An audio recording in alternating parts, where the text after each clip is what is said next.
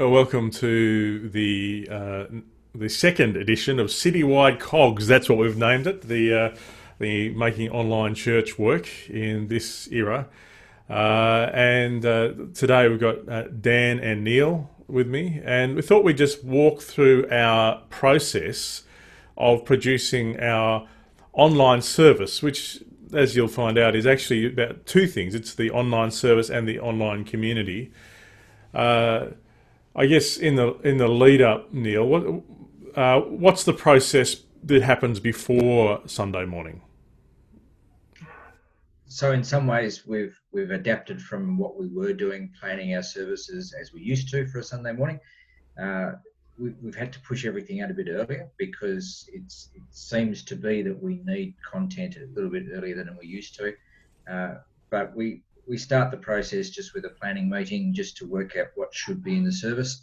Um, that's changed shape, hasn't it? Like hmm. where stuff that worked when everyone was in person on a Sunday morning doesn't work so well now. And we're, we're discovering that there are new aspects and things that we can tease out. So we're learning that. And I would say we're probably maybe a fraction of the way on that journey to discovery of what might be the best approach and the best content and makeup of a Sunday morning. Uh, I think the learnings we've had so far is that shorter seems to be better. We're aware that people's attention spans probably is more limited because of the slight disconnect of working across this medium. Um, recent weeks, we've tried splitting it, the message into a couple of segments of not much more than 10 minutes each, and the response to that's been really good. Uh, we've been looking at ways of getting our worship more engaging. So as of last week, we we actually did worship where I guess you'd call it couch worship. Um, the guys all recorded bits and pieces separately. We mixed it together, but it felt more like the experience of the rest of the church service because it was coming from the guys' lounge rooms, as mm. opposed to some pre-recorded stuff that we'd had uh, in the bank to use. Uh, so yeah, in terms of content, we're just adjusting as we go. So the major pre-recorded bits of a Sunday morning are the are the music, and as you said, we have got um, uh, people recording from home, and then the sermons or the messages, and then we had a testimony this past Sunday, hoping to have more stories. Um, just uh, we'll probably come back and talk more about it, but basically, how does the recording the music from home work? We're learning as we go, but what we do is send out uh, a link to the guys, which is to a backing track. And so that way they're all working with the same, exact same copy of music. And they've just organized to play that to themselves, basically in some earbuds, so that we don't get to hear the backing track. But what we hear is their response to that, which is either they're singing or they're playing. Um, they're recording that uh, on video and often separately they're recording their audio so that they can get better quality audio and then they send all that in. So we get all that, and then we're basically assembling it all. And if they've all worked to the same backing track, in theory, we can mesh it all up and align it so that uh, it sounds like pretty cohesive. And I think the results, even in this early phase, have been quite good. Hmm. I'm, I'm really hoping as part of this too, we'll, we'll end up, our creative people with a bit more time on their hands might end up starting to write some songs and we'll have more of our own stuff coming through as well. So there's that, and, and the other piece is we have uh, recording the sermons. At this stage, we're trying to record them outside. We're using a little lapel mic just with uh, our iPhones or whatever, and, and, and that's how we're recording the messages. That all comes together on, on a Sunday morning. So Dan, you and I connect often around eight thirty ish, I think. Um, Nine, yeah. Yeah, yep. And then, and as part of that, uh, in your house. Uh, the, the first part of our service actually kicks off at 9.30 with our, our kids program. How does that work? Yeah, that's right. Uh, so coming from our lounge room, um, it's funny actually, where we're filming is where the girls like to pretend it's a bit of a stage. So we've, we've set up there. Um, basically, I'm just filming from my, my phone. Uh, it's kind of changed over the journey. It started off that we were doing it uh, live through Zoom. Um, so that was more having to really coordinate with uh, making sure people were muted, uh, making sure we were spotlighting our video so that no one else popped up on the screen, um, and then uh, yeah, doing this doing the program. uh, interacting with the kids because that way uh, Maria, my wife, could actually see all the faces of the kids, so could actually feel like she's singing to them, with them, doing the actions with them, um, repeating the, the memory verse. So it actually gives you that availability to be, to see, you know, how people are engaging with the with the stuff.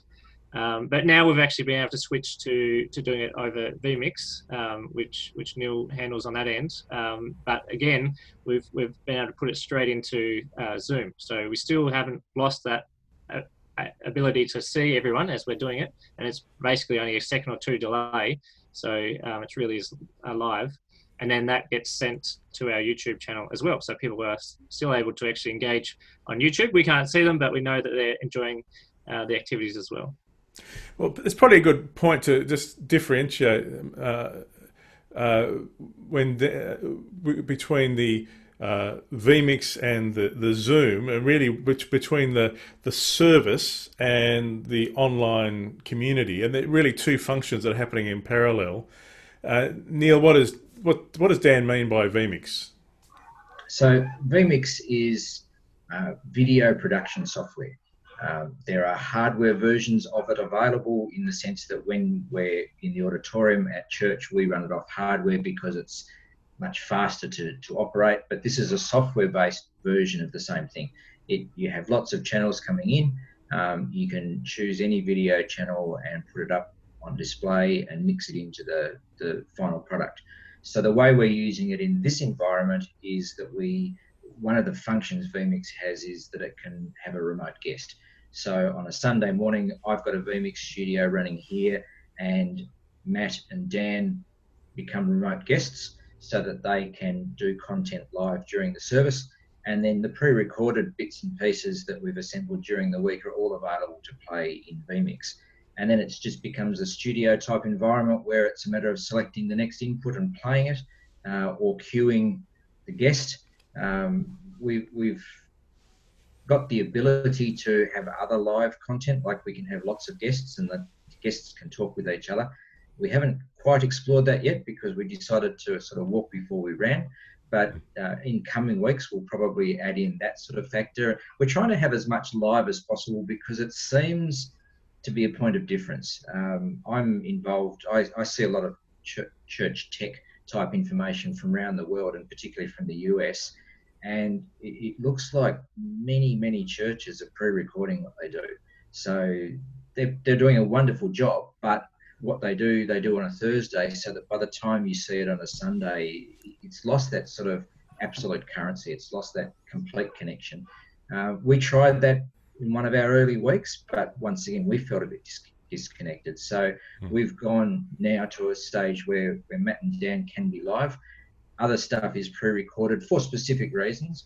Matt mentioned the messages. Um, the, the only real reason we, because he has done messages live, but we found that pre-recording meant that we could go out and about. And there just seems to be a nice um, feel to having the seashore lapping behind Matt when he's when he's doing his message. So so we're actually deliberately recording rather than because we have to. Um, but yeah, vMix just mixes the whole lot together live. It sends up a feed to YouTube directly, and it also connects with Zoom so that we're sending the output of what we're doing directly onto Zoom so that those in our community that are watching only on Zoom um, can participate in the service that way. And I guess part of the, what's driving it is we. I, I, keep saying over and again, over and again, church. It can't just be something we watch. It has to be something we we are together. And so, Dan, you while Neil facilitates the vMix and basically produces the the vMix programming, you facilitate the the Zoom community. What what is the Zoom community and how does that work?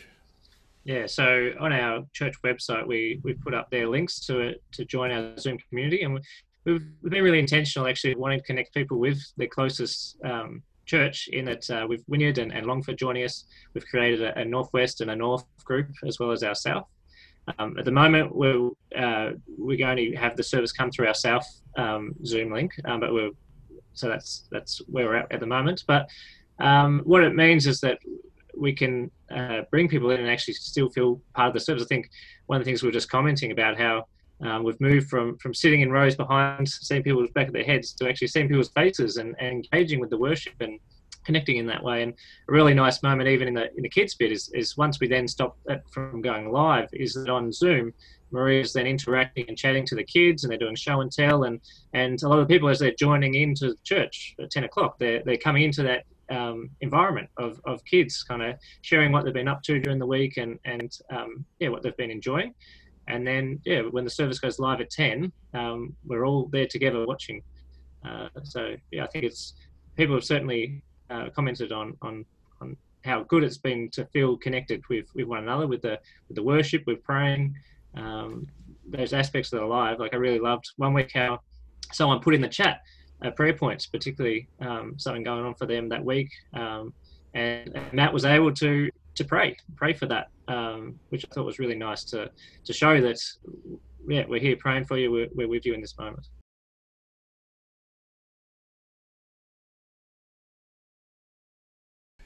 So, what I what I love, I, I mean, I, I, love seeing Maria. So, she, our our kids programming goes live at nine thirty and goes for about 15, 20 minutes, and then she's interacting with the kids. And that's as people are starting to arrive for our Zoom community. We have, I think, we have fifty or so different connections. Yeah, yeah, yeah, uh, coming in on the Zoom community, which re- represents probably uh, 100 people or so coming in on the on the Zoom community, and then we have another 100 connections on YouTube. There is some overlap. Some people watch on YouTube and watch on uh, Zoom, but we also have Zoom communities on the northwest and and the north as well. So, so Neil, when the when the church service itself starts, what's what's actually happening? In terms of the mechanics of it, where it's a combination of either um, you're talking, in which case it's completely live. Um, then if you say throw to a worship song, we'll play that from something we've recorded during the week. Uh, while that's recording is playing, uh, I have the ability to chat with Matt on a talkback channel so that we can just coordinate. I can let him know how long the song's got to go till it's finished. Um, I'm often uh, in my worship director capacity, I'm often then feeding into Matt just suggestions of maybe it would be good to talk about this or how about that uh, and so that's often constructive. Um, and then, you know, if we've planned in the service to have Dan contribute, um, Dan can be connected as well. Uh, Matt and Dan can chat on the Talkback channel ahead of time or as part of the service uh, when it goes live. So it's and it's just a matter of following our order of service, working through all the uh, elements, and yeah, it seems to be working quite well. Hmm. And so for us, this, this has resulted in uh, our our congregation tripling in size uh, as we do, as we do this. As we're looking at uh, through the course of a Sunday, I mean, we probably have a couple of hundred, or safely a couple of hundred people watching it live, and then uh, by the end of a Sunday, three to four hundred people will have connected uh, with our with the the service.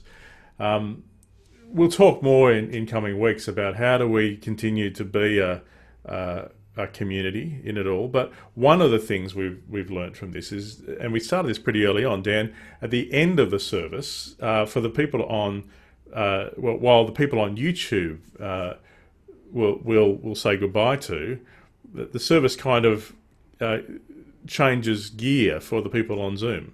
What what happens?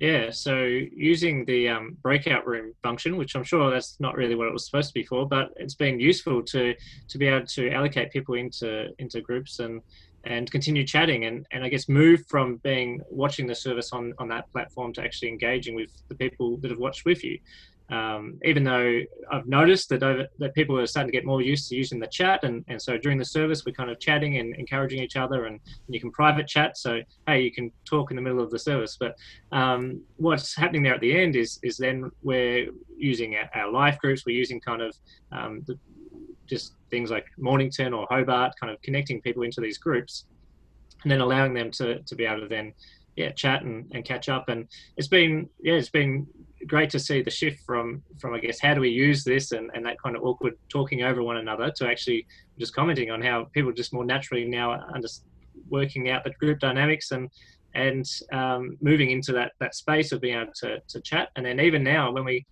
we give kind of 20 minutes uh, well, actually, we leave the groups open for as long as we can, but um, we then all come back together, and, and we could have up to up to 30 people kind of on the screen, and and um, it's just been encouraging to to see in people's lounge rooms and, and chat about their, their pets and and to talk about bits of the service that we've enjoyed and what we really worked and just have a laugh together. So the last few times, I think now that kind of time after the service has gone for about an hour. Um, people mm. just sticking around and, and wanting to chat and, and to engage. And I guess in some ways, uh, uh, one of our congregation members described it as, as one big awkward circle, um, but a good but a good circle where you can actually see everyone, you can chat, and um, you know you can. as pastors, you don't get that opportunity to, to chat to everyone all at once and, and have that access. So it's certainly um, been great to to be able to facilitate that space. So, just as we bring this to a close, what would you say we've learnt so far on this journey of trying to put a service online? So, I think, well, just learn how much um, relationship matters and, and being able to see people and, and um, like I said, I think we've we've been able to see each other during worship and during the church. That actually that has been quite uplifting and and encouraging.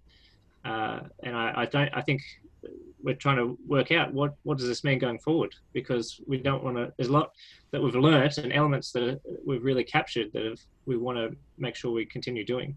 And yeah. that's that's part of that having that connection, even though it's online. But there's still something about being able to look each other in the eyes and and and chat. Um, and, and have that access. So I think that's been important learning from this. Yeah, absolutely. How about you, Neil? Any sense of how would you capture what we're learning so far? I'd probably say that we've been in a really blessed position where we were already uh, embracing the technology to to liaise. We were using the technology to work between our two campuses, so all of that stuff was already a good fit. And so going online completely was really comparatively trivial. And and my comment would be to take what we were doing and put it online was the easiest thing ever. Had we stopped there, I don't think we would be where we are now. The easy bit wasn't really the issue. What we've had to do is adapt what we do. So I guess what I'm saying is the how for us has been quite easy. It's the what that we've been challenged with because we soon became aware that if we'd just done what we did on used to do on a Sunday morning, if we just moved that into the online space, I don't think we would have got the engagement we're getting. I think we would have lost the community. As Dan has said, you know, they've been the challenges. We've needed to adapt. We're still adapting. We've needed to learn, and we're still learning. And it's all about maintaining engagement and maintaining community. Hmm. Yeah, I, I couldn't agree more. I think this central question what does it mean not just to watch church but to be church and how do we create the environment for the the technology to serve that and not for us to be fitting into the technology, but for the technology to do what it can. And, and we did have someone write on our in our Facebook community just a reflection saying, "Yep, there is something about physical um, connection that really matters, but in some senses, there is a, a deeper level of community that is emerging for people when they're able to look into each other's eyes, and there is a and, and I think if we keep pushing into this space, so it's interesting seeing what Jimmy Fallon's doing with the Tonight Show, and I think people are enjoying seeing celebrities as human beings in this moment, and, I, and in some ways, people having getting behind the mystique of the pastor or the idea that someone's up on a, on a stage, and I, think there's this real sense that we, we're getting into each other's lounge rooms and into each other's lives in a very different kind of way than you do on a Sunday morning, where everyone can be on their best behaviour and and you and, and you don't see everybody's pets in the same way you see them, uh, you know, through a screen, or you don't, you know, you'll have half your congregation, or not half, but some of your congregation will turn up in dressing gowns, or you know, whatever it is. Uh, I, I, do think there is something that's emerging here, and and I, I, I, I think what you're saying, Neil, is exactly right. That we this is a new medium, and we've got to work out how do you do how do you be church in this medium, and and I think the the marrying of the uh, the Zoom community with the, um, the the the video production, and then also we're using things like YouVersion with their Bible app for the the Bible notes and. Uh, using our website and how we use that, and so grateful for Stu, who's not with us today. Today, but the work he does with the communications piece, and you can't overestimate how significant that is. So, Well, that's probably enough for today. Uh, a bit of a longer one, but just wanted to give people a run through on how what Sunday mornings are looking like for us. Hopefully, next week we'll talk more about how we're seeking to care well for each other in this season.